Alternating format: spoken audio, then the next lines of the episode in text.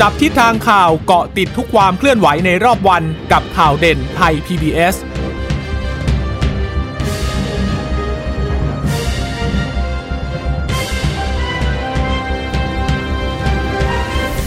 วัสดีค่ะ สวัสดีค่ะต้อนรับคุณผู้ฟังสู่ข่าวเด่นไทย PBS นะคะ เราพบกันเป็นประจำทุกวันจันทร์ถึงศุกร์บ่ายๆแบบนี้ค่ะ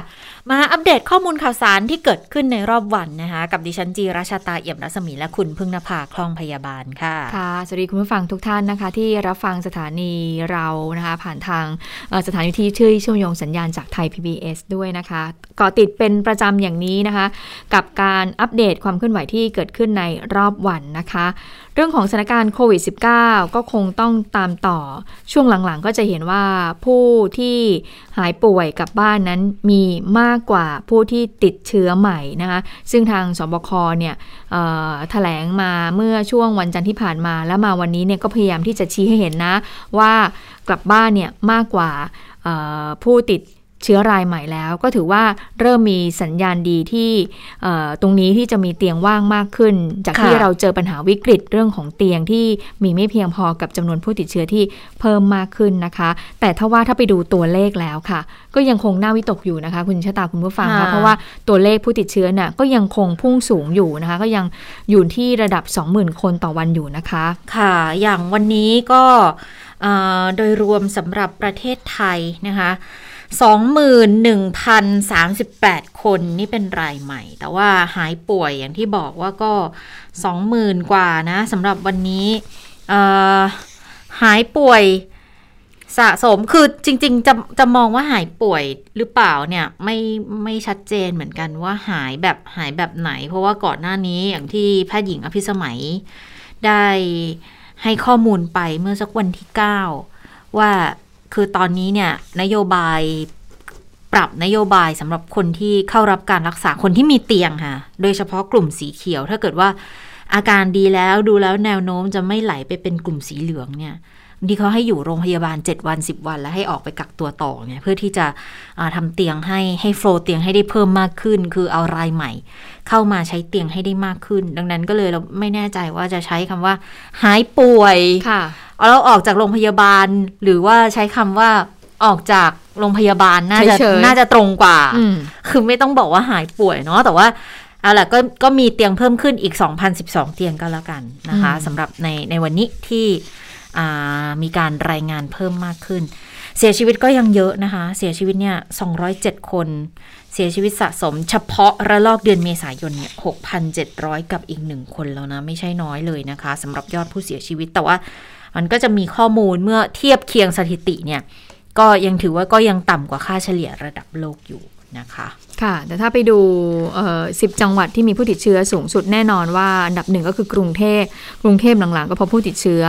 เยอะมากขึ้นนะคะ เมื่อก่อน3,000นะคุณจะตามเมื่อสัปดาห์ค่ะที่แล้วอะเดี๋ยวนี้ปัจจุบันนี้ก็คือโอ้ขึ้นมา4,500เนี่ย4,000วันนี้4,500เลยนะคะอืมรองลงมาสมุทรสาคร สมุทรปราการชนบุรี นนทบุรี พระนครศรีอยุธยา ปทุมธานีฉะเชิงเซาอุบลราชธานี ราชบุรี อันนี้คือ 10 อันดับจังหวัดที่ค่ะมีผู้ติดเชื้อในประเทศรายใหม่สูงสุดนะคะเอ่อแต่ว่าหลักๆเลยเนี่ยกรุงเทพก็คือยังคงอันดับหนึ่งอยู่ แต่ว่าอันดับ 2 อันดับ 3 อันดับ 4 มันก็จะมีการเปลี่ยนแปลงไปเรื่อยๆเพราะก่อนหน้านี้เนี่ยบางครั้งเนี่ยอาจจะไปเจอคลัสเตอร์ในปทุมก็ทำให้เอ่อตัวเลขของปทุมอาจจะเลื่อนลำดับขึ้นมาอ่าอยู่ในอันดับ 3 หรือว่าเอ่อ สมุทรสาครก่อนหน้านี้นะคะก็หล่นลงมาแล้วนะคะอออยู่ที่อันดับ 3 อันดับ 4 เพราะว่าเจอสมุทรปราการแล้วก็ชนบุรีแซงหน้า ปรากฏว่าก็วันนี้ก็อยู่ในอ,อ,อันดับ2นะคะ1,683 คนก็ถือว่าเป็นตัวเลขที่เยอะทีเดียวนะคะสำหรับจังหวัดสมุทรสาครที่พบผู้ติดเชื้อเพิ่มสูงมากขึ้นนะคะ วันนี้ คุณหมอทวีสินนะก็ก็เป็นคนที่แถลงนะคะโฆษกค่ะสบคแถลงคุณหมอบอกว่าที่หายไป เพราะว่าไปลงพื้นที่ทางภาคอ่าอีสานมา ก็ไปติดตามดูเอ่อสถานการณ์ในพื้นค่ะที่ว่าเป็นยังไงบ้าง รวมถึงวันนี้คุณหมอก็บอกว่านอกจากจะพูดถึงเรื่องของตัวเลขแล้ว คุณหมอก็ยังพูดถึงเรื่องผลการทำงานที่ผ่านมาค่ะของสาธารณสุข ทางกทม แล้วก็ทีมแพทย์ชนบทด้วย ทีมแพทย์ชนบทที่มาจากหลายภูมิภาคเลยนะคะ ก็ขึ้นมาบุกกรุงก็มา 3 ครั้งแล้วในการที่จะช่วยค้นหาผู้ป่วยเชิงรุกในพื้นที่ชุมชนในเขตพื้นที่กรุงเทพมหานคร ก็มีบ้างบางบางค่ะวันนะคะที่ไปแถวสมุทรปราการไปขอบขอบปริมณฑลด้วย ไปปทุมธานีที่ไปตรวจคัดกรองเชิงรุก ปรากฏว่าเเอ่อมีอยู่ข้อมูลหนึ่งคุณหมอสุพัฒน์ก็อืมบอกว่าจากการลงพื้นที่ไป 3 ครั้งคุณเจษตาคุณผู้ฟังค่ะคะครั้งแรกครั้งที่ 2 และครั้งที่ 3 แต่ว่าครั้งที่3นี่จะนานหน่อยนะคะ ที่ผ่านมา 2 ครั้งจะไปประมาณ 3 วันค่ะ แต่ว่าครั้งล่าสุดเนี่ยที่มา 7 วัน แล้วเมื่อวานนี้ก็เป็นวันสุดท้ายแล้วเนี่ยก็บอกว่าพบผู้ติดเชื้อลดน้อยลงอืมอันนี้คุณหมอสุพัฒน์บอกเลยว่า อันเนี้ยถือว่าเป็นสัญญาณที่ดีนะที่พบผู้ติดเชื้อน้อยลง ก็ ยังคงยืนยันอยู่นะคะ คุณหมอสุภาพบอกว่าเอ่อแนวทางเอ่อในการเอ่อในในการดูแลสถานการณ์ของโควิด -19 เนี่ยจะต้องมีการค่ะตรวจเชิงรุกให้มากขึ้น เมื่อตรวจเชิงรุกมากขึ้น ค้นหาได้มากขึ้น มีการแยกกักตัว แล้วก็นำเข้าสู่ระบบการรักษา อันนี้แหละมันจะเป็นหนทางที่จะช่วยกดตัวเลขให้มันลดลงได้ค่ะ ค่ะ แล้วที่สำคัญในเรื่องของการฉีดวัคซีน อันเนี้ยก็ก็ต้องยอมรับเลยว่ามันก็เป็นอีกหนึ่งตัวแปรสำคัญเหมือนกันนะ คือ ต้องทำความเข้าใจกันอยู่เสมอๆว่าฉีดวัคซีนแล้วไม่ได้หมายความว่าคุณจะไม่ติด แต่ถ้าครบโดสเนี่ยมันจะช่วยได้ในลักษณะที่ว่าสมมุติติดขึ้นมาอาจจะไม่ทำให้คุณต้องป่วยหนักถึงขั้นต้องล้มหมอนนอนเสือหรือว่าไหลไปอาการสีเหลืองสีแดงถึงกระทั่งเสียชีวิตนะคะ แต่ว่าอ่าณขณะนี้เนี่ยก็ยังคงมีความพยายามในการฉีดวัคซีนให้ได้มากที่สุดแหละ แต่ว่าปัญหาส่วนหนึ่งก็อย่างที่เราทราบนะว่าเอ่อ วัคซีนก็ยังไม่ได้เพียงพอ ทีนี้เนี่ย วันนี้คุณหมอก็พูดถึงเรื่องของการฉีดวัคซีนเหมือนกันว่า สรุปแล้วตอนนี้พื้นที่กรุงกรุงเทพมหานครที่พยายามระดมฉีดกันให้ได้มากที่สุดเนี่ย กลายเป็นพื้นที่ที่มีประสิทธิภาพในการฉีดวัคซีนมากที่สุดจริง ๆ ด้วยนะคะ ก็คืออสำหรับการฉีดวัคซีนเนี่ยนะคะ ตอนนี้เนี่ย เมื่อสักสักสองวันติดกันเนี่ย ได้วันละห้าแสนละ ถึงวันละห้าแสนแล้วนะ แต่เราไม่รู้ว่าจะได้ประมาณนี้ไปอีกสักกี่วันเนาะค่ะเพราะว่าวัคซีนก็ก็ยังไม่เพียงพอ แต่ทีนี้เนี่ยในจำนวนของผู้เสียชีวิตค่ะ ก็ชัดเจนว่าส่วนใหญ่ที่เสียชีวิตก็ยังคงค่าเฉลี่ยที่ 60 ปีขึ้นไป แล้วก็ 7 กลุ่มโรคเรื้อรัง แต่ตอนนี้จะเพิ่มอีกหนึ่งนั่นก็คือหญิงตั้งครรภ์เข้าไปด้วยที่จะต้องเร่งฉีดให้ได้ ทีนี้พื้นที่ 29 จังหวัดควบคุมสูงสุดเนี่ย มีแค่กรุงเทพ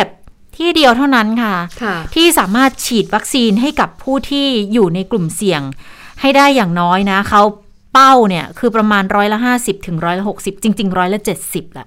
แต่ว่ามีแค่กรุงเทพอะที่ได้ร้อยละเก้าสิบในกลุ่มผู้สูงอายุด้วยนะอืมก็จำได้มาก่อนหน้านี้เออที่เขาระดมฉีดนะคะใช่ระดมฉีดให้กับผู้สูงอายุค่ะอย่างไทยร่วมใจก่อนหน้านี้เขาเขาไม่ได้ให้กลุ่มนี้ไม่ใช่ได้ไหมให้กลุ่มเขาก็มีการเปิดเฉพาะให้กลุ่มนี้เลยนะคะใช่ค่ะก็คือกลุ่ม 60 ปีขึ้นไปกับกลุ่ม 7 7 กลุ่มโรค บวกหญิงตั้งครรภ์เนี่ยก็สรุปมีแค่กรุงเทพอะค่ะที่ที่สามารถทำได้ แต่ว่าอีก 17 จังหวัดในกลุ่ม 29 สีแดงเข้มนะ จะอยู่ที่ประมาณร้อยละ 31 ถึงร้อยละ 70 เท่านั้นเอง อย่างนครปฐมนนทบุรีชนบุรีเนี่ย อันนี้ก็จะได้มากขึ้นมาหน่อย แต่ 11 จังหวัดเลย ฉีดได้น้อยกว่าหรือว่าเท่ากับประมาณร้อยละ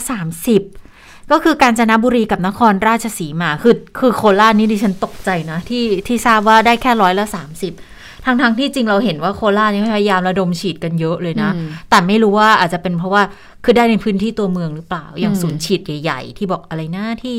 ห้างสรรพสินค้าต่างๆ หรือว่าโรงพยาบาลมหาราชนครราชสีมาอย่างเงี้ยอืมแต่เราไม่รู้ว่าพอ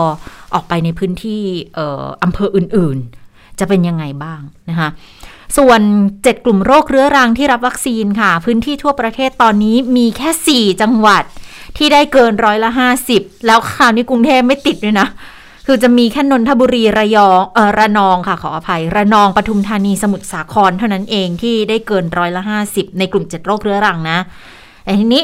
19 จังหวัดค่ะ จะอยู่ที่ประมาณร้อยละ26ถึงร้อยละ50 กรุงเทพจะอยู่กลุ่มนี้ เชียงใหม่ สมุทรสาครอยู่กลุ่มนี้ แต่ถ้าทั่วประเทศเนี่ย 54 จังหวัดเขายังได้รับวัคซีนน้อยกว่าหรือเท่ากับร้อยละ25 อย่างขอนแก่น อุบลราชธานี ดังนั้นคุณหมอบอกอย่างนี้บอกว่าต้องเร่งรัดการฉีดในจังหวัดที่มีการฉีดต่ำอยู่ เพราะว่าจะช่วยลดการป่วยการตาย ลดอาการรุนแรง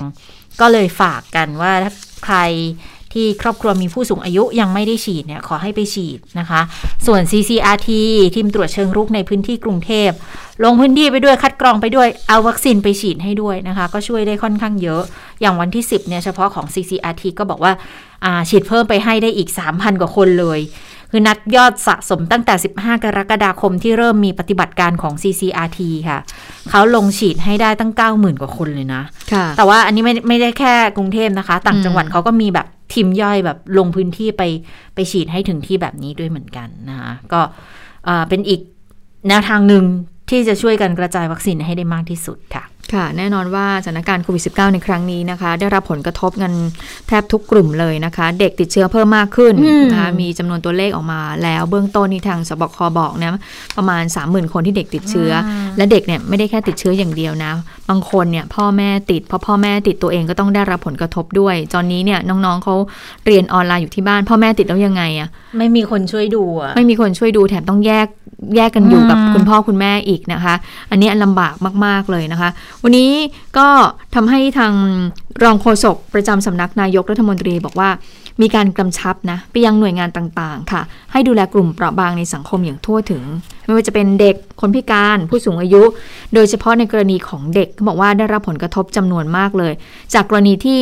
เด็กเนี่ยเป็นผู้ป่วยเองด้วยนะคะ แล้วก็ได้รับผลกระทบจากกรณีที่พ่อแม่ผู้ปกครองป่วย แล้วก็ไม่มีผู้ดูแลเด็ก เด็กขาดแคลนอาหารและยารวมถึงบางคนนี่ซ้ำร้ายคือหลุดจากวงจรระบบการศึกษาเลยนะคะ การเล็งเห็นปัญหาที่เกิดขึ้นกับเด็ก 4 หน่วยงานนี้นะคะก็มีทั้งกรมกิจการเด็กและเยาวชน มีกระทรวงพัฒนาสังคม มีกองทุนเพื่อความเสมอภาคทางการศึกษา มีสถาบันสุขภาพจิตเด็ก และวัยรุ่นราชนครินทร์และยูนิเซฟก็เลยช่วยกันค่ะ ร่วมกันจัดตั้งศูนย์ช่วยเหลือเด็กโควิด -19 ขึ้นมา เป็นการบูรณาการข้อมูลของเด็กที่ได้รับผลกระทบจากทั่วประเทศเลยนะคะ ทางนี้ทางรองโฆษกก็เลยบอกว่า ถ้าอย่างนั้นเนี่ยเมื่อมีการบูรณาการอย่างนี้แล้วนะคะ รัฐบาลขอเชิญชวนค่ะ ประชาชนทั่วประเทศเลยนะคะ แจ้งข้อมูลเกี่ยวกับเด็กค่ะ ที่ได้รับผลกระทบจากโควิด -19 เข้ามายังศูนย์ช่วยเหลือเด็กโควิด -19 หน่อยนะคะ ไม่ว่าจะมีผ่านทางช่องไลน์ at save kid covid 19หรือว่าช่องทางอื่น ๆ เช่นแอปพลิเคชัน คุ้มครองเด็ก สายด่วนศูนย์ช่วยเหลือสังคมหมายเลข 1300 นะคะ ก็จะมีเจ้าหน้าที่คอยรับเรื่องตลอด 24 ชั่วโมงเลยนะคะเออแล้วก็มีข้อมูลด้วยว่าสบคเนี่ยก็บอกว่ามีข้อมูลเกี่ยวกับจำนวนเด็กที่ติดเชื้อนะ ตั้งแต่วันที่ 1 มกราคมจนถึงวันที่ 10 สิงหาคมนะ อันนี้ตั้งแต่ 1 มกราคมนู่นเลยนะ ตั้งแต่ปีตั้งรแต่อบรอบแรกอะรอบแรกะบาดรอบแรกอ่าหึเดี๋ยวนะหนึ่งมกราคมเขาไม่ได้บอกปีอ๋อมาไม่ใช่สิใช่ใช่แต่ว่าสี่หกสี่แต่ว่าตั้งแต่ต้นปีนี้นะคะ มีจำนวน 79,000 โอ้ ก็คือตกเกือบ 80,000 คน แบ่งเป็นกรุงเทพเยอะสุดเลยค่ะ แบ่งเป็นไม่ใช่ไม่ใช่ขออภัยค่ะ คือมีจำนวน 80,000กว่าคนใช่ไหมคะ แต่ว่าค่ะกรุงเทพเนี่ยก็คือ 18,000 คน แต่ว่าภูมิภาครวมกันอ่าภูมิภาครวมกันจะเยอะขึ้นมาอยู่ที่ 61,729 คน ซึ่งภูมิภาคเขาเขาเขาอาจจะรวมทั้งหลาย ๆ จังหวัดไงแต่ดูแล้วตัวเลขกรุงเทพก็ยังเยอะอจยู่ริดีงๆสัดส่วนกรุงเทพอะใช่ดิฉันว่าเยอะนะเพราะว่าถ้าถ้าภูมิภาค 70 กว่าจังหวัดแล้วรวมกันใช่หกหมื่นเนี่ยค่ะแต่กรุงเทพก็ ก็ก็เยอะสุดจริง ๆ นะคะ แต่ทีนี้ที่ที่น่ากังวลแล้วก็ดูแล้วจะเป็นปัญหาระยะยาวเลยแหละ นั่นก็คือกรณีที่เขาผู้ปกครองป่วย ไม่มีคนดูแลหนึ่งละแต่กรณีที่ผู้ปกครองเสียชีวิตมอันเนี้ยก่อนหน้านี้เราก็น่าเคยเห็นใจมากเจอเด็กเคสนี้มาใช่แล้วนะมีหลายเคสนะคะเสียชีวิตขาดคนดูแล หรือกระทั่งในจับตาสถานการณ์วันเนี้ยก็มีมีมีข่าว บอกว่า โอ้มีคุณแม่เปิดร้านเสริมสวย แล้วพอถูกสั่งปิดไง ก็ก็ไม่มีอาชีพ แล้วทีนี้เขาก็เลยเอาลูกอะไปฝากไว้กับข้างบ้านอืมแล้วตัวเองก็กลับต่างจังหวัดไป บอกว่าจะไปหางานทำเอาเอาเงินมาใช้หนี้นอกระบบกลายเป็นว่าตอนแรกจะฝากไว้สามวันอืมผ่านไปแบบเป็นสิบกว่าวันแล้วยังไม่กลับมาเลย แล้วก็ตอนนี้ติดต่อไม่ได้แล้วโอ้น่าเนี่ยสงสารปัญหาแบบนี้ก็มีเหมือนกัน กลายเป็นว่า เด็กถูกทอดทิ้งอืมก็มีลักษณะแบบนี้เหมือนกันนะ โอ้โอ้ผลกระทบเป็นวงกว้างที่มันมันคืไม่อใช่จะเป็นผลกระทบทางเรื่องสุขภาพเท่านั้นใช่นะมันจะกลายเป็นปัญหาสังคมแล้วเป็นปัญหาใหญ่ด้วยใช่เพราะว่าถ้าเกิดกับเด็กเนี่ย มันเป็นปัญหาที่มันจะกลายเป็นลูกโซ่ค่ะ ไม่ใช่อืมแค่เด็กเด็กขาดการศึกษาเท่านั้นนะค่ะไม่มีพ่อแม่ดูเพราะแลฉะนั้นแล้วรัทำยังฐไงบาลอะน่ะต้องคิดให้คิดให้ต้องวางรอบแผนคอบแล้วล่ะต้องวางแผน เพราะว่าอืมมันไม่ได้แค่เรื่องของสุขภาพเท่านั้น มันเป็นเรื่องของและไม่ใช่แค่เรื่องเศรษฐกิจอย่างเดียวเท่านั้นอ่า มันเป็นเรื่องของสังคมสังคม หน่วยงานต่างๆ ที่เราไม่เคยเห็นบทบาทออกมาในช่วงของสถานการณ์โควิด -19 เลย ตอนนี้บทบาทที่เราเห็นเด่นๆ ก็คือสาธารณสุขใช่ไหมค่ะกระทรวงสาธารณสุขต้องทำนู่นทำนี่อะมีกระทรวงแรงงานแคมป์คนงานก่อสร้าง ได้รับอืมผลกระทบ แรงงานในมาตรา 33 หรือว่าคนงานในมาตรา 33อะอันนี้เราจะได้เห็นภาพของกระทรวงแรงงาน แล้วก็มีกระทรวงศึกษาธิการอืมก็อาจจะไม่ค่อยเด่นชัดเท่าไหร่ เพราะว่าช่วงนี้น้องๆอะปิดภาคเรียนอืมกระทรวงศึกษาอาจจะมีการทำงานอยู่เบื้องหลังอยู่ อาจจะมีการจัดพัฒนาระบบหลักสูตรให้ให้สอดคล้องกับการเรียนของเด็กๆ แต่เรื่องของสังคมเรื่องของความเป็นอยู่ของเด็กอืมๆอันเนี้ยน่าสนใจมาก เพราะว่ากองทุนเสมอภาคทางการศึกษาเนี่ยเขาก็มีการทำข้อมูลทำวิจัย เก็บอย่างนี้มันเก็บตัวอย่าง เก็บข้อมูลมาโดยตลอดอืมแล้วก็บอกว่า เด็กเนี่ยโดยเฉพาะครอบครัวที่พ่อแม่ยากจนเนี่ยได้รับผลกระทบมากหที่นักสุดมากหนักเด็กมากหลุดออกจากระบบการศึกษา คือพ่อแม่ไม่มีตังค์อยู่ดีๆ แบบมีงานอยู่ ปรากฏว่าเกิดตกงานขึ้นมา อย่างเงี้ยเขาเรียกว่ายากจนแบบเฉียบพลันเลยนะอืมเพราะฉะนั้นเด็กเลยก็แบบว่าแทนที่แบบว่าจะได้เรียนหนังสือ ก็ไม่ได้เรียนหนังสือเลย อยู่บ้านเพื่อนเรียนออนไลน์กัน ปรากฏว่าตัวเองตัวเองก็ไม่มีไม่มีอุปกรณ์หนึ่งถึงสมมุติมีอุปกรณ์ไม่มีตังค์เติมเน็ตทำไงอะใช่ ก็ไม่มีปัญญาเรีเนี่ยยนมันแล้วมันอะเกิดเป็นเกิดปัญหาหมดใช่ในเรื่องของความเหลื่อมล้ำทางการศึกษาอ๋อก็จะตามมาด้วยแล้วก็นคจะมีปัญหานี้อีกเรื่องของโภชนาการใช่เรื่องของพัฒนาการของเด็กๆ อีก เด็กบางกลุ่มเนี่ย กลุ่มที่เขาอาจจะมีฐานะยากจนนิดนึง บางทีเขาพึ่งพาอาหารกลางวันที่โรงเรียนเป็นมื้อหลักนะ ใช่ใช่แล้วอยู่ที่บ้านทำยังไงอะ่ะ การไปรับไปส่งข้าวปลาอาหารคุณครูก็ต้องเป็นคน ไปช่วยไปดูแล มันจะทำได้ทั่วถึงหรือเปล่า นมโรงเรียนอย่างเงี้ยอ่าใช่บางนมพื้โรนงเรีที่ยนนมโรงเรียนก็ไม่ได้ไปส่งให้เขานมโรงเรียนนี่ถือว่าสำคัญเออมากโดยเฉพาะสำคัญเด็กพัฒนาการช่วงเด็ก ประถมเลยใช่ไหมค่ะเด็กๆไปโรงเรียนเขาจะมีอย่างน้อยจะกินนมถุงพาสเจอร์ไลซ์ใช่ไหมเออเขากินวันละถุงวันละถุง ปรากฏว่าพออย่างนี้ค่ะ เด็กๆเขาก็ไม่มีนมไม่ถึงมีแม้นมว่าทางโรงเรียนเขาจะมีจัดบอกว่าอ่าผู้ปกครองมารับนมกล่องได้นะ เพราะว่าถ้านมถุงเนี่ยมันจะเก็บได้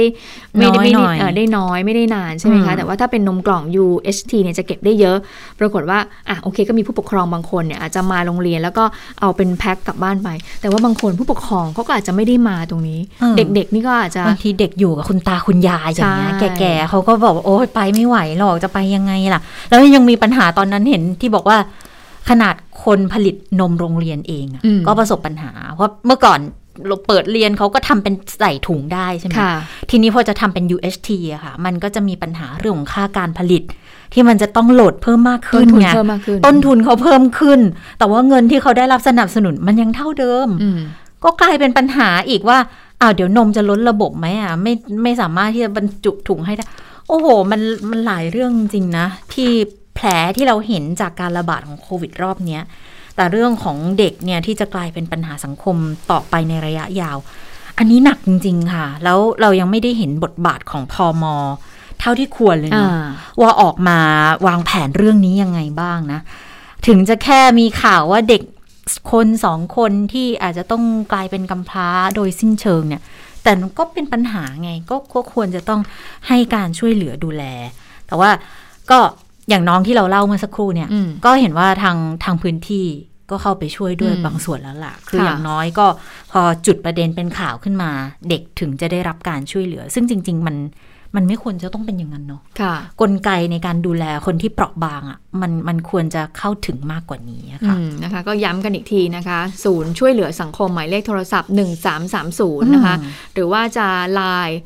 at safe kid covid 19อะ เป็นหูเป็นตาช่วยดูแลเด็กๆหน่อยว่าเด็กคนไหนเนี่ยไม่ได้รับการดูแล คุณพ่อคุณแม่ได้รับผลกระทบจากโควิดนะคะก็อยากให้เพื่อนบ้านหรือว่าเอ่อคนที่ใกล้ชิดเนี่ยช่วยกันแจ้งข่าวหน่อยแล้วกันว่าค่ะมีเด็กคนไหนได้รับผลกระทบบ้างนะคะค่ะอะเรามาดูเรื่องนี้กันนิดนึงที่กลายเป็นประเด็นกันสองสามวัน แล้วพรกรนิรโทษกรรม วันนี้มีการไปถามอ่าคุณวิษณุเครืองามอาจารย์วิษณุรองนายกรัฐมนตรีค่ะ กระแสคัดค้านที่มันมีออกมาจนจนตอนนี้เนี่ยคาดว่าไม่รู้จะได้สรุปแล้วจะได้ออกมาจากกระทรวงสาธารณาสุขหรือเปล่านะ กับค่ะพรก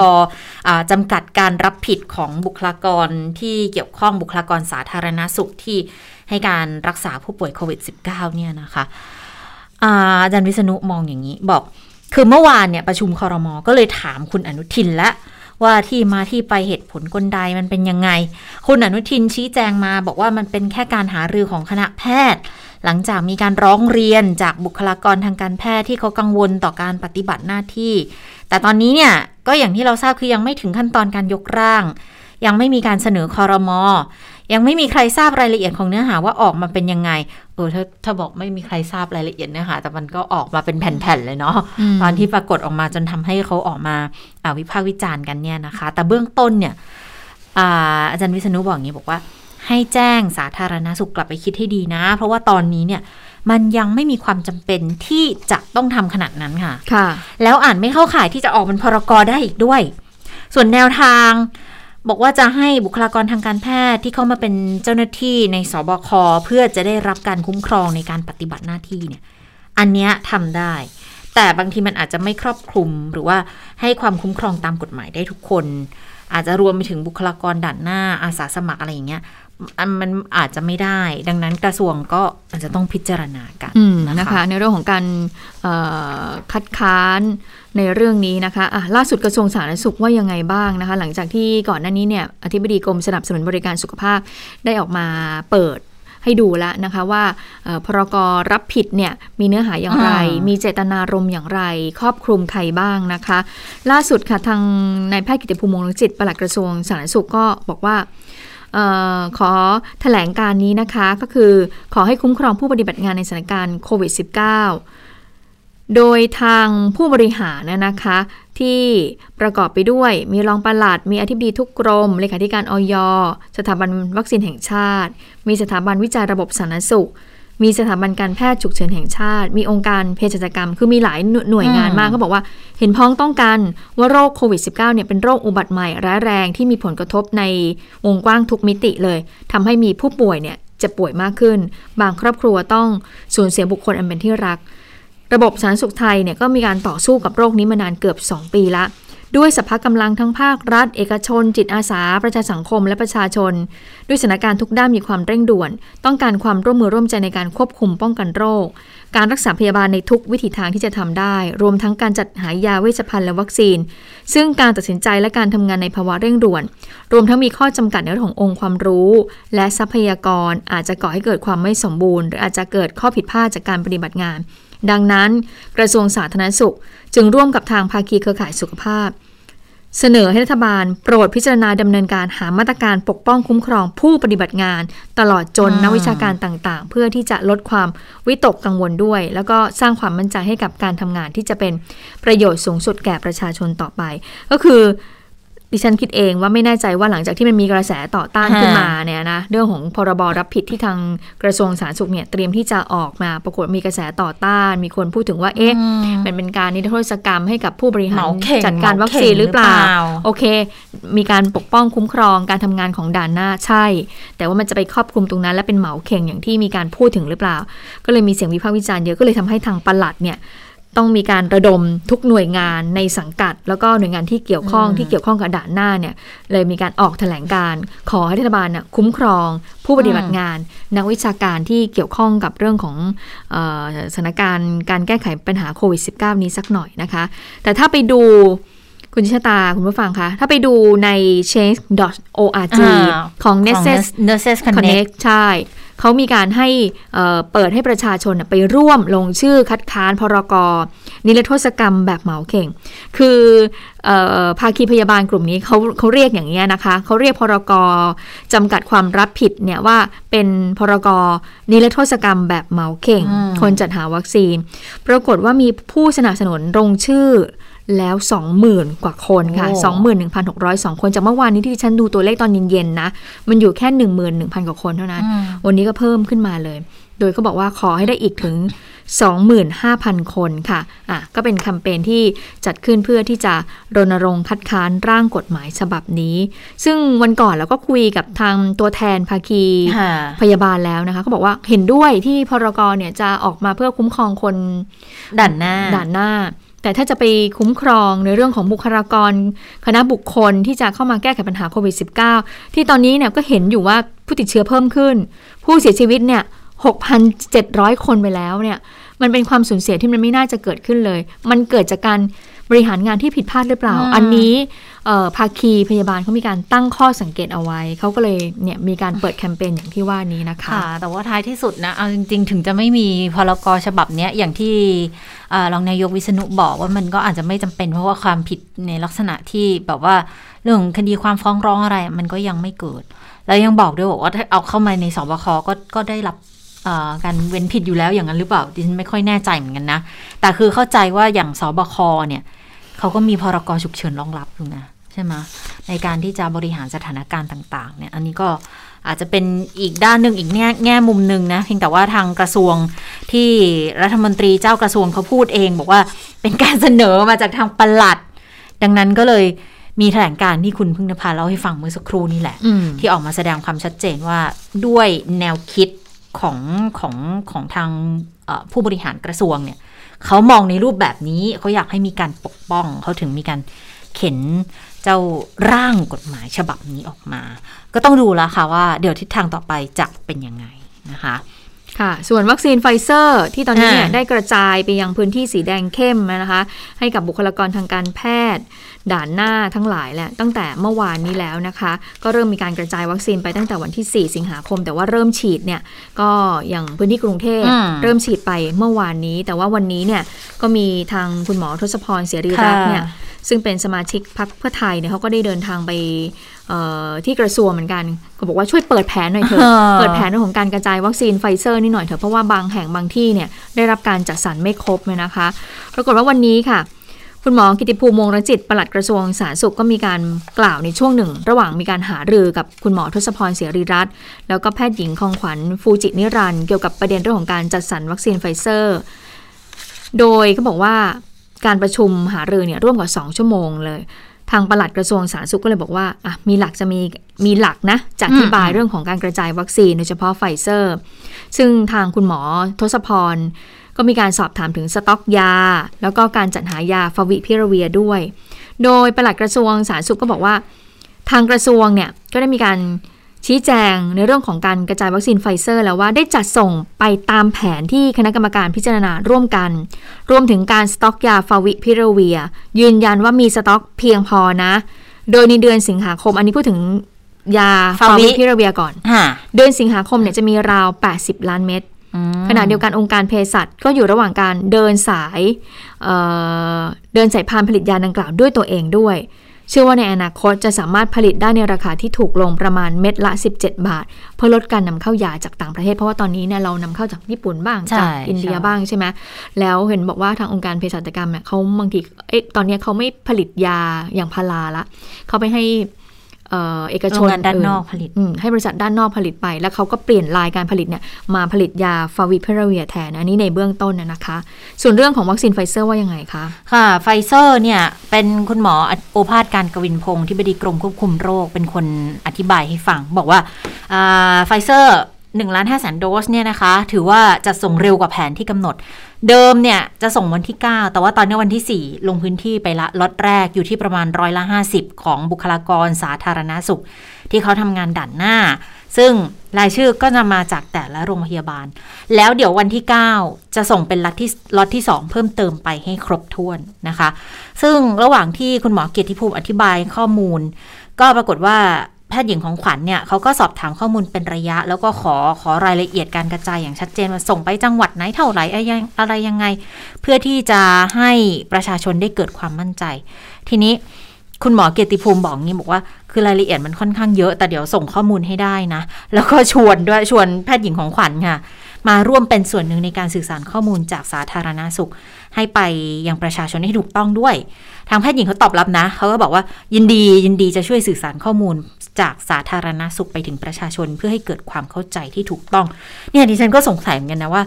จริงๆก็ก็ก็ไม่ควรจะต้องเป็นทวงถามกันเนาะข้อมูลจริงๆก็ตอบได้หมดนี่แล้วคุณหมอก็ก็บอกได้หมดก็เนี่ยตอนแรกจะส่งวันที่ 9 กับวันที่ 4 ก็ส่งไปล็อตหนึ่ง50%แต่อาจจะด้วยความที่ไม่ได้บอกให้ชัดไงว่าเนี่ยเราส่งไปก่อนนะ วันที่ 4 ส่งไป 50%ถึงมีกรณีว่า โรงพยาบาลนั้น ทวงไฟเซอร์ไงทำไมของเราไม่ครบอืมโรงพยาบาลนี้ก็ทวงทำไมของเราไม่ครบ อันนั้นแล้วทำไมตรงนี้ต้องอืมจับฉลากกันอืมอย่างเงี้ยมคือถ้าเกิดบอกให้ชัดว่า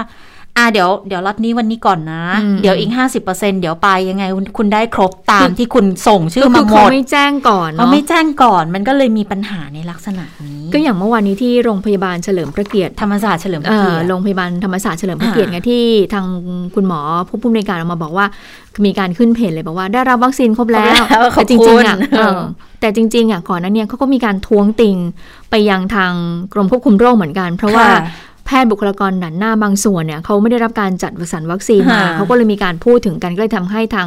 โรงพยาบาลเนี่ยต้องมีการร้องขอไปยังกรมควบคุมโรคบอกว่าอืมช่วยจัดสรรวัคซีนไฟเซอร์เนี่ยมาให้ค่ะครบจำนวนที่ได้เอ่อเขียนไปตามแผนใบได้ไหมปรากฏว่าเอ่อเมื่อมีการร้องขอไปอย่างนี้เนี่ยทางกรมควบคุมโรคเขาก็เลยมีการจัดส่งมาตามนั้น แล้วก็เลยทำให้ทางผู้อำนวยการก็เลยต้องขึ้นเพจบอกว่า โรงพยาบาลธรรมศาสตร์เฉลิมเกียรติได้รับวัคซีนไฟเซอร์ ครบแล้วขอขอบคุณกรมควบคุมโรคด้วย อันนี้ดิฉันก็เลยคิดเองว่า อ๋อต้องมาต้องพูดทวงกันก่อนเหรอต้องถึงจะได้ แล้วต้องทวงผ่านสื่อใช่ไหม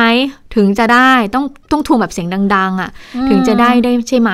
เพราะว่าบางแห่งเนี่ยเขาก็ไม่ได้รับก็อย่างที่คุณชะตาบอกทำไมตอนแรกเขาไม่บอกมาเลยคืว่าอโอไม่เคไม่แจ้งไปเลยว่าเนี่ยเบื้องกำหนดต้นวันนี้ก่อนนะ วันนี้เออคุณได้เท่านี้ก่อนแล้วเดี๋ยววันที่ 9 เราส่งไปให้อีกอืมเออหรือบางทีก็เป็นการจัดส่งแบบอย่างขอนแก่นที่มีปัญหาบอกว่า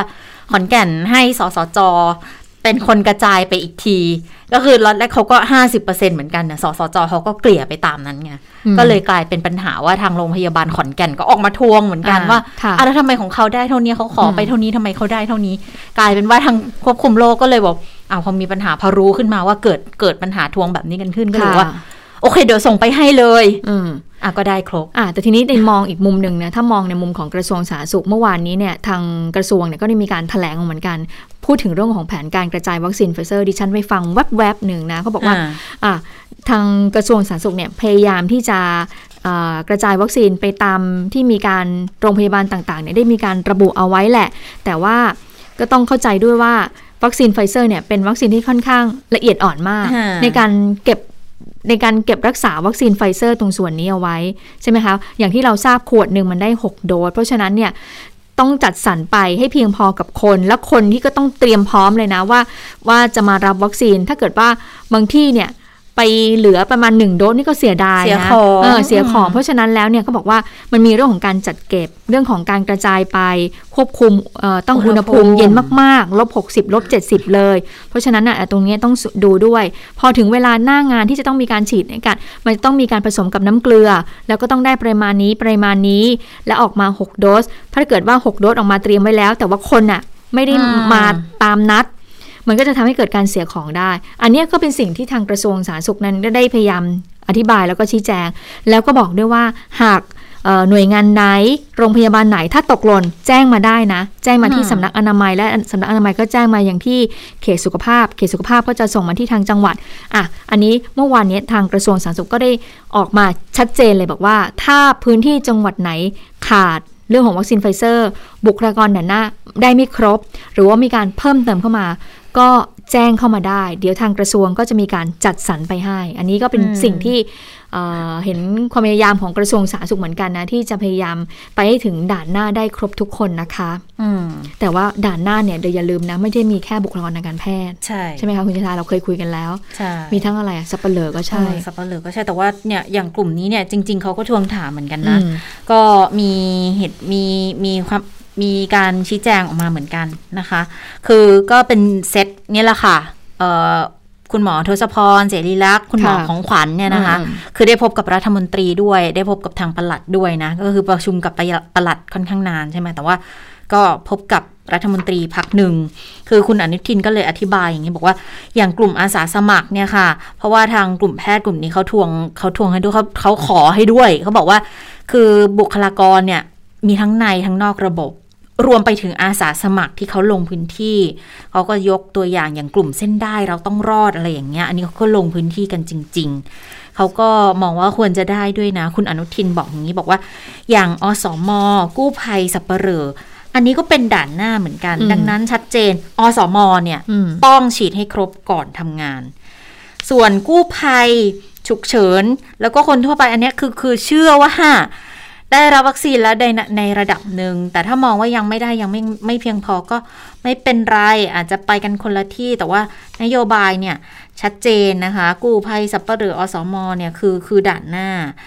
อาสาสมัครด้วย แต่ถ้ายังไม่ได้ลงทะเบียนไว้ก็ทำหนังสือขอมาได้ ก็เป็นอืมนโยบายแบบคร่าว ๆ ให้ไปแล้วเหมือนกันอืมแต่จริงๆก็เห็นเห็นทางทางกู้ภัยเขาทวงกันเยอะเหมือนกันนะว่าค่ะเขาก็ยังไม่ได้รับ คือบางทีอาจจะตีว่าเขาบุคคลทั่วไปไงอืมพอบุคคลทั่วไปปุ๊บก็เห็นกันอยู่ว่าตอนเนี้ยวัคซีนมันการกระจายมันเป็นยังไงมันก็ยังมีปัญหากันอยู่อะอืนะมซึ่งคุณหมอทศพรวันนี้ที่ไปร้องเนี่ยก็บอกว่าช่วยทำเหมือนเหมือนกับเป็นหน่วยเขตเลือกตั้งได้ไหมว่า สมมติว่าพื้นที่เออไหนเอ่อสมมติว่า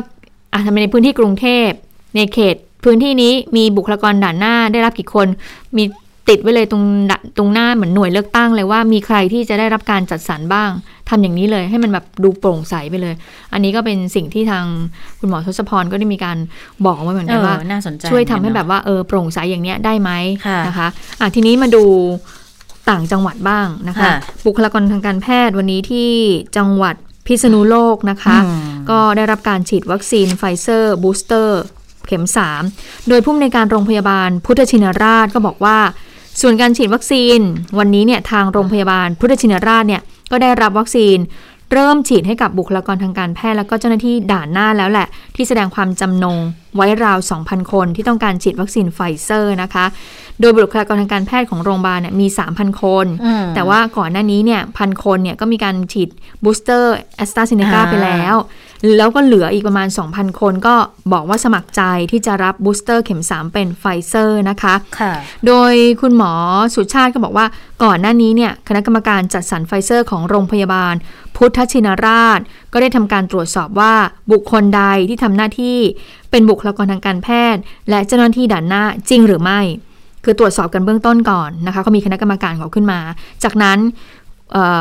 คณะกรรมการก็จะนำรายชื่อทั้งหมดเนี่ยมาประกาศให้มีการตรวจสอบกันอีกครั้ง เพื่อความโปร่งใสในการได้รับวัคซีนไฟเซอร์ หากใครไม่มีชื่อตามประกาศ ทางเจ้าหน้าที่เนี่ยก็จะไม่ให้ฉีดอย่างเด็ดขาดเลยนะอืมอ่าอันนี้คุณหมอบอกนะคะอะอันนี้ก็เป็นแนวทางของแต่ละที่ที่จะพยายามทำให้บุคลากรทางการแพทย์ด่านหน้า แล้วก็เจ้าหน้าที่ด่านหน้าเนี่ยได้รับวัคซีนอย่างโปร่งใสที่สุดค่ะค่ะ ส่วนที่โรงพยาบาลมหาราชนครเชียงใหม่นะคะ โรงพยาบาลสวนดอกวันนี้ก็จริงๆ เริ่มฉีดกันตั้งแต่วันอังคารแล้วค่ะ วันที่ 10 สิงหาคม แล้วก็วันนี้ก็ยังทยอยฉีดกันต่อนะ ก็คือ ให้กับบุคลากร 3 กลุ่ม ก็จะเป็นบูสเตอร์โดสสำหรับกลุ่มที่ซีโนแวคไปแล้วซีโนฟาร์มไปแล้ว 2 เข็มมาอย่างน้อย 4 สัปดาห์ แล้วก็กลุ่มที่ได้วัคซีนใด ๆ มาแล้วก็ตาม 1 เข็ม และต้องการไฟเซอร์เป็นเข็มต่อไป อันนี้เขาก็จะมีระยะห่างตามข้อกำหนดของอ้างอิงจากเข็มแรกมานะคะ วันที่ 10 เนี่ยเข้าไปละ 1,200 โดส แล้ววันนี้อีก 1,500 โดส แล้วก็วันที่ 13 อีก 1,158 โดส วันที่ 10 ค่ะฉีดให้กับแพทย์พยาบาล 1,200 คน ที่ต้องการฉีดวัคซีนไฟเซอร์เนี่ยก็บอกว่าโอละเอียดอ่อนมากเลยนะ การเตรียมความพร้อมเนี่ยต้องมีความชำนาญ วัคซีนค่อนข้างบอบบาง คณะกรรมการเขาเลยต้องกำหนดให้ฉีดไฟเซอร์ในโรงพยาบาลแค่ 5 แห่งเท่านั้น ก็คือมหาราชนครเชียงใหม่ นครพิงค์สันป่าตอง จอมทองแล้วก็โรงพยาบาลฝางนะคะก็จะเป็นโรงพยาบาลใหญ่แต่ละจุดแต่ละพื้นที่ของของจังหวัดไปเลย แล้วทีนี้เนี่ยทางโรงพยาบาลมหาราชนครเชียงใหม่เขาต้องฉีดวัคซีนไฟเซอร์ให้กับด่านหน้า 17 โรงพยาบาล รวมจะอยู่ที่ 3,858 โดส ก็จะมีของโรงพยาบาลสวนดอก มหาราชนครเชียงใหม่นะคะ มีโรงพยาบาลประสาท โรงพยาบาลสวนปรุงอ่าโรงพยาบาลส่งเสริมสุขภาพเชียงใหม่ โรงพยาบาลกองบิน 41 โรงพยาบาลค่ายกาวิละอืมโรงพยาบาลเชียงใหม่ Hospital เชียงใหม่ใกล้หมอ เชียงใหม่ราม เชียงใหม่ Medical Center Central เชียงใหม่ Memorial เทพปัญญาแมคคอร์มิคราชเวชโอ้ยเยอะเลยทั้งโรงพยาบาลและโรงพยาบาลเอกชนเลยแล้ว ก็จะทุกคนก็จะต้องมาได้รับก็จะมารวมกันจุดนี้รู้สึกคือจะใช้หอประชุมมั้งในการฉีด วัคซีนอืมนะคะนะอะก็มีหลาย ๆ ที่ที่ตอนนี้ก็ฉีดบูสเตอร์โดสให้กับบุคลากรทางการแพทย์อยู่ค่ะนะตัวเลขวันนี้ที่ออกมาเมื่อวานวันนี้นะคะที่ฉีดบูสเตอร์โดสรู้สึกจะ50,000คนอืมนะคะตอนนี้เราก็ฉีดวัคซีนไปทั้งหมด 21 ล้านโดสแล้วนะคะค่ะและช่วงนี้จะเห็นว่าสถิติการฉีดวัคซีนของเราเยอะนะคะคุณเยอะตาเยอะขึ้นเยอะขึ้นเออคือบอกว่าได้ได้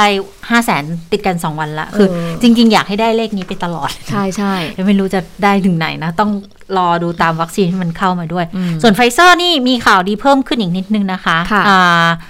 เราซื้อไปแล้ว 20 ล้านโดสค่ะตอนนี้เราซื้ออีก 10 ล้านโดสนะคะ ก็ซื้อเพิ่มอีก 10 ล้าน ซื้อเพิ่มอีก 10 ล้านเป็นเท่ากับว่า30ตอนนี้จะเป็น 30 ล้านละ แล้วคาดการณ์ว่าจะจัดส่งก่อนสิ้นปีนี้อืมอันนี้ยังไม่รวมเอ่อ ที่อเมริกาเขาบริจาคให้เพิ่มอีก 1 ล้านโดสที่ประกาศไปชัดเจนไปแล้วนะคะอืมอ่าก็จะเป็นการเปิดเผยของคุณอนุทิน ชาญวีรกูล รองนายกรัฐมนตรี และรัฐมนตรีว่าการกระทรวงสาธารณสุข ก็ตอนเนี้ยก็ชัดเจนรับทราบแล้วว่าสหรัฐเขาจะให้เพิ่มมาอีก 1 ล้านโดสอ่าก็จะเป็นไฟเซอร์เหมือนกันอืมนะคะเดิมเนี่ยหนึ่งล้านห้ามาแล้วนะคะอืมก็จะได้อีก1ล้านเป็นอืมไฟเซอร์ ส่วนของเราเนี่ยสั่งซื้อไปแล้วนะ 20 ล้านโดส แล้วผู้ผลิตเขาแจ้งมาบอกเขาให้โควต้าได้เพิ่มอีก 10 ล้านโดสในปีนี้ ดังนั้นก็เลยกลายเป็นว่าอ้าวปีนี้ก็จะได้ 30 ล้านก็จะมาอ่าไตรมาสสี่ของปีนี้ ดีจังเลยนะคะอืมก็ถือว่าเป็นเรื่องที่น่ายินดีเรามีวัคซีนที่มีประสิทธิภาพในการอืมต่อสู้กับเชื้อเดลต้าเพราะอย่างที่เอ่อรับทราบกันตอนนี้เดลต้ากระจายครอบคลุมเอ่อ ครองพื้นที่ทุกพื้นที่แล้วนะคะ 76 จังหวัดนี้พบเชื้อเดลต้าหมดแล้วนะคะอัลฟานี่ก็เหลือน้อยลงน้อยลงมาก ๆ เลยนะคะ โดยเฉพาะในกรุงเทพเนี่ยคือเดลต้าเต็มพื้นที่หมดแล้ว ทีนี้พอพูดถึงไฟเซอร์เข้ามาไตรมาสสี่ดิฉันก็เลยนึกถึงวัคซีนทางเลือกของเรา Moderna ใช่ที่เราสั่งไปนี่คือยังไงคะแล้วฉันก็เลยตั้งข้อสังเกตอย่างหนึ่งคุณชะตาคุณอนุทินน่ะรัฐมนตรีสาธารณสุข แล้วก็บุคลากรที่เป็นคุณหมอ ช่วงแรก ๆ เลยที่วัคซีนซิโนแวคเข้ามา แล้วคุณอนุทินน่ะฉีดเป็นเข็มแรกจำได้ไหมคะฮะ24 กุมภาพันธ์ตอนนี้จริง ๆ อะ คุณอนุทินหรือแม้แต่บุคลากรทางการแพทย์เนี่ยเขาก็ก็ต้อง boost นะเออจริงๆเพราะว่าตอนนี้บุคลากรทางการแพทย์ส่วนใหญ่ที่ได้รับสองเข็มไปก็ฉีดในช่วงของคุณอนุทินแหละหลังคุณอนุทินนิดนึงดิฉันก็เลยสงสัยว่าอ้าวแล้วอย่างนี้รัฐมนตรีเนี่ยเขาจะฉีดไหมเนี่ยฮะคุณคุณเจษตาเขาไม่ด่านหน้าหรือเปล่า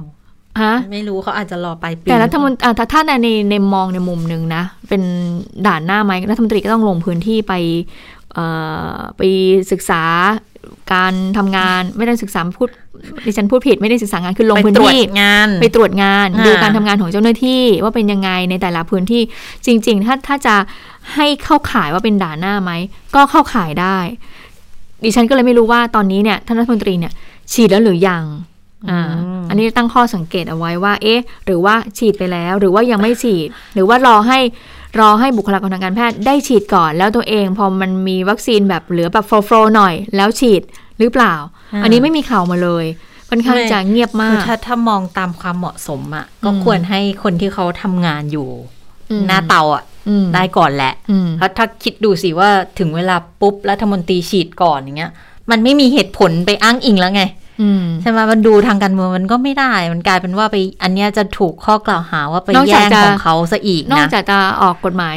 อ่าเออพรบรับผิดแล้วยังไปแย่งไฟเซอร์เข้ามาอีกอ๋ออัอันเนี้ยมีปัญหาแน่ๆถ้ามองในแง่ของการเมืองนะอ่าแต่ตอนนั้นที่ต้องฉีดก่อนเพราะว่ามันการสร้างสร้างความเชื่อมั่นอันนั้นอะเข้าใจได้อ่าเพราะว่าหลาย ๆ ประเทศก็ทำกันแบบนี้อ่าแต่พอมาลักษณะนี้ดิฉันว่าก็ถ้าเขาดูทิศทางการเมืองเขาก็คง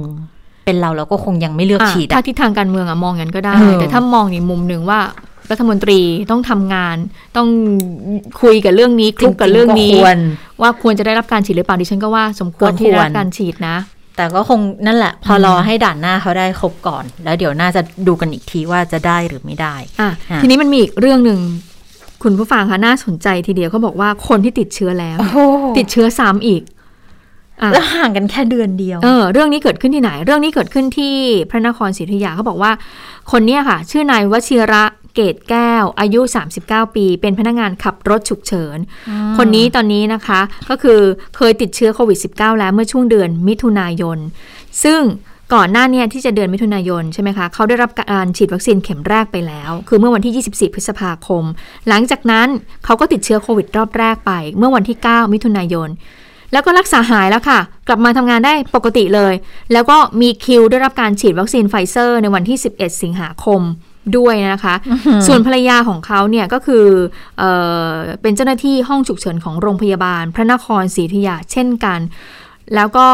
ภรรยาเนี่ยติดเอ่อฉีดซิโนแวคสองเข็มแล้วอ่าแล้วก็จะได้ฉีดไฟเซอร์เป็นเข็มที่ 3 ได้ด้วย แต่ว่าภรรยาก็มาติดเชื้อก่อนก็เลยยังไม่ได้ฉีดอ๋อปรากฏว่าคนนี้ค่ะ น่าจะติดจากภรรยา เป็นติดเชื้อครั้งที่สองซึ่งห่างกันอ่าเพียงหนึ่งเดือนนี่แหละโอ้นะคะ แล้วบอกคิวฉีดของเขาวันที่11ด้วยนะ ใช่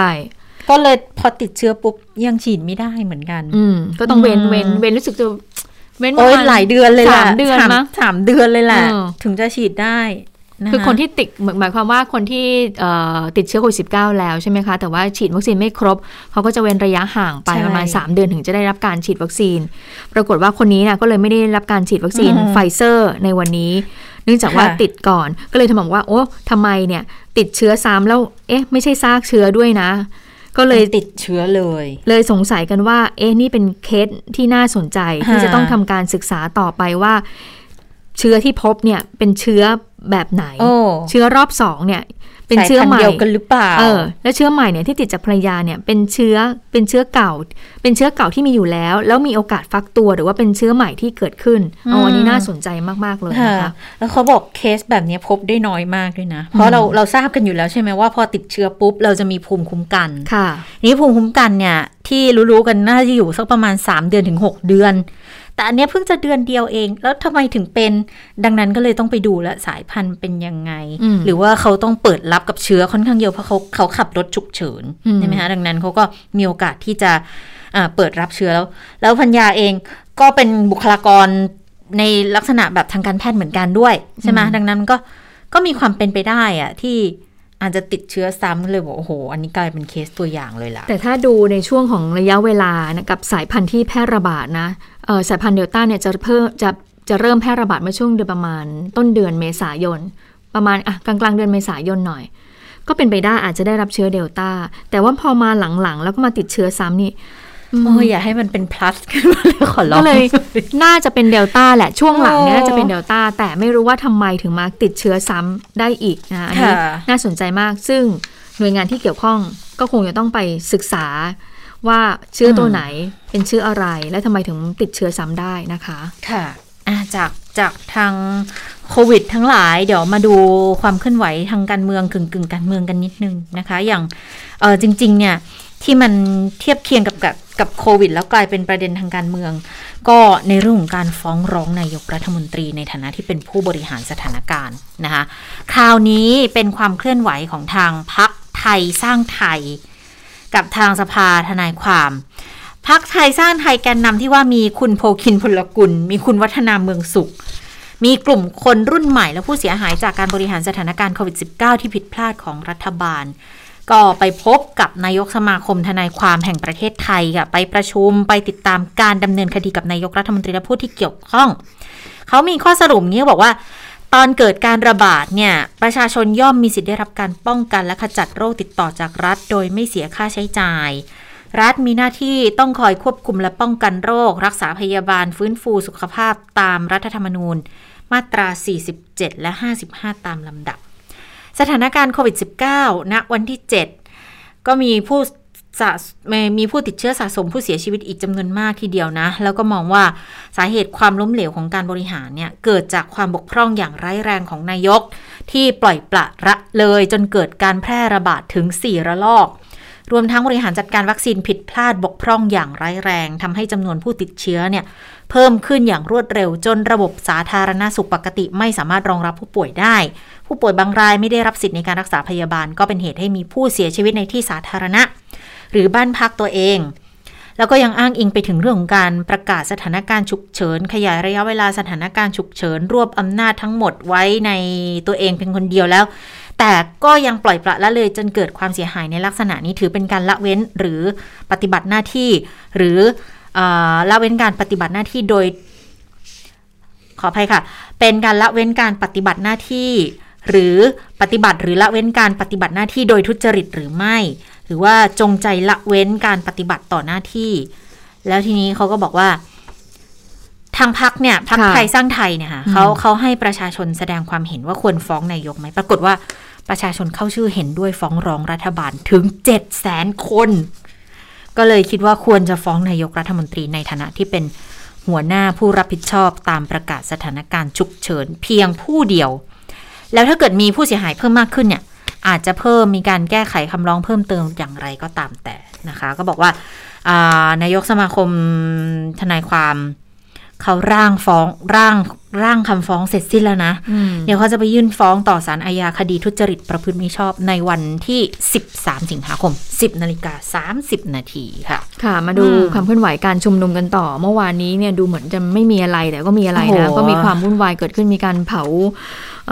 ป้อมตำรวจด้วยนะคะอะอันนี้ก็เป็นสถานการณ์ความวุ่นวายที่เกิดขึ้น แม้ว่าทางแกนนำคนสำคัญสำคัญเนี่ยเขาก็ถูกควบคุมตัวไปค่ะเนื่องจากว่าเอ่อเจ้าหน้าที่ถอนประกันไปเนี่ยแต่ว่าการชุมนุมก็ยังคงดำเนินต่อนะคะแล้วก็มีความวุ่นวายเกิดขึ้น เจ้าหน้าที่ก็มีการใช้เอ่อแก๊สน้ำตาอืมมีการเอ่อสลายการชุมนุมด้วยนะคะะทีนี้ปรากฏว่าวันนี้ตำรวจค่ะ มีการแถลงนะคะค่ะว่าเจ้าหน้าที่บาดเจ็บ 9 นาย ในจำนวนนี้ถูกกระสุนปืนยิงเข้าบริเวณขาซ้ายหนึ่งนาย ก็เข้ารับการรักษาที่โรงพยาบาลตำรวจ จากเหตุประทะกันกับเจ้าหน้าที่กับกลุ่มผู้ชุมนุมบริเวณสามเหลี่ยม ดินแดงและนุสาวรีย์ชัยสมรภูมินะคะ จับกลุ่มผู้ต้องหาทั้งหมด 48 คน 48 คนนี้นะคะก็เป็นเยาวชน 16 คนดำเนินคดีหลายข้อหาแตกต่างกันไปค่ะเอาทิรวมกันตั้งแต่ 10 คนขึ้นไป มีฝ่าฝืนพรกฉุกเฉิน มีก่อความวุ่นวายในบ้านเมือง ไม่ทำตามคำสั่งเจ้าพนักงาน และเผาทำลายทรัพย์สินด้วย และอย่างว่าเป็นอะไรนะคะคาร์ม็อบก็มีการอืมตรวจยึดรถจักรยานยนต์ให้ทั้งสิ้น 122 คันค่ะ เยอะมาก เยอะนะคะ บางส่วนไม่พบป้ายทะเบียน และหนังสือจดทะเบียนเลย ก็อยู่ระหว่างการตรวจสอบอยู่ ส่วนการเผาป้อมตำรวจบริเวณสามเหลี่ยมดินแดง และตู้ยามย่อยบริเวณอนุสาวรีย์ชัยสมรภูมินั้น จากการตรวจสอบก็พบหลักฐานสำคัญ ก็มีเศษระเบิดปิงปองอืมมีประทัด ยังไม่ชัดเจนนะคะว่า เป็นการวางเพลิงหรือว่าปาเข้าไปใส่ ต้องรอตรวจพิสูจน์อีกครั้งค่ะ แล้วทางผู้บัญชาการตำรวจนครบาลก็ยืนยันว่า อาวุธที่เจ้าหน้าที่ใช้เนี่ย เป็นไปตามมาตรฐานสากลนะค่ะปฏิบัติตามยุทธวิธี เพื่อควบคุมสถานการณ์ไม่ให้ลุกลามบานปลาย ในส่วนของประชาชนบริเวณ ใกล้ที่ได้รับผลกระทบจากการชุมนุมด้วยนะคะอืมแล้วช่วงนี้จะเห็นว่าผู้ชุมนุมเขาปรับรูปแบบใช่ปะค่ะมาเป็นคาร์ม็อบมากขึ้น ก็เลยทำให้ส่งผลกระทบด้านการจราจรเป็นวงกว้างมาก เรื่องนี้ทางรองผู้บัญชาการตำรวจนครบาลก็ยอมรับบอกว่า เมื่อเป็นอย่างนี้แล้วเนี่ยทำให้ การกำหนดเป้าหมายเส้นทางก็ไม่แน่นอนอืมประกอบกับมีการเผาทำลายตู้ควบคุมสัญญาณไฟจราจรด้วย พอปรากฏว่าพอชุมนุมเลิกแล้ว คือควบคุมสัญญาณไฟก็ใช้การไม่ได้ไฟไงเขียวไฟแดงก็เปิดไม่ได้ เออ ผลกระทบรถติดติดตามมาเลยนะคะ มันก็เลยส่งผลกระทบเป็นวงกว้างทันทีเลยนะคะ อืมนี่อันนี้ค่อนข้างที่จะกระทบหนักจริง ๆ ในเรื่องนี้นะคะ แต่ว่าก็ต้องดูนะ คือคือพบชนเขาก็บอกว่า ก็พร้อมในการปรับกำลังรับม็อบแบบทุกรูปแบบ แต่ณขณะนี้ยยังไม่จำเป็นต้องขอกำลังทหารมาช่วยนะคะ นี่ก็เป็นคำยืนยันได้อีกประมาณนึงแหละแต่ว่าเออไม่รู้ว่าจะกลายเป็นมาตรฐานไปเลยหรือเปล่านะ กับการที่พอมีม็อบปุ๊บ พอไปใกล้ ๆ สามเหลี่ยมดินแดง ส่วนใหญ่จะปะทะกันตรงจุดนั้นนะเพราะจะ ใกล้บ้านพักนายกรัฐมนตรีใช่ไหมคะแถใช่วๆนั้นค่ะเนี่ยเดี๋ยว15มีอีกนะคะอ๋อวันนี้ก็มีอ่าวันนี้มีวันนี้มีวันนี้ก็นัดกันอ่าแล้วแต่ว่ารู้สึกแถวๆอนุสาวรีย์ชัยสมรภูมิ แต่ยังไม่ไม่ไม่ทราบว่ามีการรวมตัวกันมากน้อยแค่ไหน แต่อ่ามีการดูดูพื้นที่แล้วแหละ ส่วนแกนนำหนึ่งในแกนนำอย่างคุณอานนท์นำพาทนายความนะคะ ก็วันนี้จะนำตัวไปฝากขังค่ะ เป็นเวลา 12 วัน ก็คือตั้งแต่วันนี้ไปจนถึงวันที่ 22 สิงหาคม คือเป็นกรณีที่มอบตัวกรณีม็อบวันที่ 3 สิงหาคมค่ะม็อบแฮร์รี่พอตเตอร์ 2 ชุมนุมครบรอบ 1 ปีม็อบแฮร์รี่พอตเตอร์ 2 นะคะเสกคาถาแฮร์รี่พอตเตอร์ แต่ว่าพูดถึงลักษณะของการมีการพาดพิงสถาบันอยู่ด้วย ดังนั้นก็เลยกลายเป็นความผิดที่ทำให้เขาถูกส่งตัวไปฝากขัง คราวนี้เนี่ย แน่นอนว่า เข้าเรือนจำก็ต้องคัดกรองกันค่อนข้างเยอะอยู่เหมือนกัน เพราะว่าเรื่องของโควิด อย่างคุณอานนท์จริงๆ เคยติดโควิดในเรือนจำมาแล้วรอบหนึ่งนะ กว่าจะหายกว่าจะได้ออกมาจากเรือนจำตอนนี้ก็เข้าไปอีกแล้ว ก็คงจะต้องคัดกรองกันค่อนข้างที่จะอืมหนักอยู่เหมือนกันนะ กว่าที่จะอืมเอ่อนำตัวเข้าไปในเรือนจอืมำนะคะค่ะปิดท้ายด้วยข่าวต่างประเทศนิดนึงไหมคะคุณค่ะเมตตาที่บอกชาวเยอรมันเกือบหมื่นคนอาจจะถูกฉีดน้ำเกลือโอ้แทนวัคซีนบอกโอ้ยปกติเนี่ยสะ เทือนเวลาเดี๋ยวนี้เราจะพูดเล่นๆกันงงมากเลยใช่ไหมอะว่าเราฉีดวัคซีนอะไรอ่าบางทีเราก็จะบอกว่าอ๋อไม่รู้เหมือนกันเราฉีดอาจจะฉีดน้ำเกลือก็ได้ แต่ปรากฏว่าที่เยอรมันค่ะเอ่อปรากฏว่ามีประชาชนในเทศบาลนครซอเทนของฟรีสรัน เกือบ 9,000 คนค่ะ อาจจะได้รับน้ำเกลือแทนวัคซีน หลังจากที่มีรายงานว่าพนักงานของศูนย์ฉีดวัคซีนรายหนึ่งอะไปเติมน้ำเกลือใส่กระบอกฉีดยาอย่างน้อย6กระบอก แทนวัคซีนไฟเซอร์ค่ะ เมื่อช่วงสิ้นเดือนเมษายน ซึ่งพนักงานคนดังกล่าวก็ถูกปลดจากการทำหน้าที่แล้วนะคะ แล้วกำลังถูกสอบสวนถึงมูลเหตุแล้วก็แรงจูงใจในการก่อเหตุครั้งนี้ด้วยนะคะค่ะ คือคือไฟเซอร์มันต้องผสมน้ำเกลืออยู่แล้วเออเพียงแต่ว่าเขาก็ต้องผสมตัวตัววัคซีนเข้าไปด้วยตัวเนี่ยตัวยาเออแต่อันนี้อาจจะเป็นแบบ น้ำเกลือเพียวๆเลย แล้วแล้วกลายเป็นว่าไม่ใช่ครั้งเดียวด้วยอะค่ะ มีคนที่อาจจะได้รับผลกระทบเยอะ ทีนี้เขาก็ไปดูย้อนหลังเขาบอก มีการวิพากษ์วิจารณ์อ่านโยบายในการรับมือกับโควิดของรัฐบาลด้วยเหมือนกัน แต่เดี๋ยวอืมต้องไปดูว่าสาเหตุจูงใจมันเกิดจากอะไรขึ้นกันแน่ ค่ะค่ะค่ะเอาละค่ะ วันนี้หมดเวลาของข่าวเด่นไทย PBS แล้วนะคะ พบกันใหม่วันศุกร์เลยเพราะว่าวันพรุ่งนี้วันหยุดหยุดนะคะอ่าสวัสดีค่ะ สวัสดีค่ะ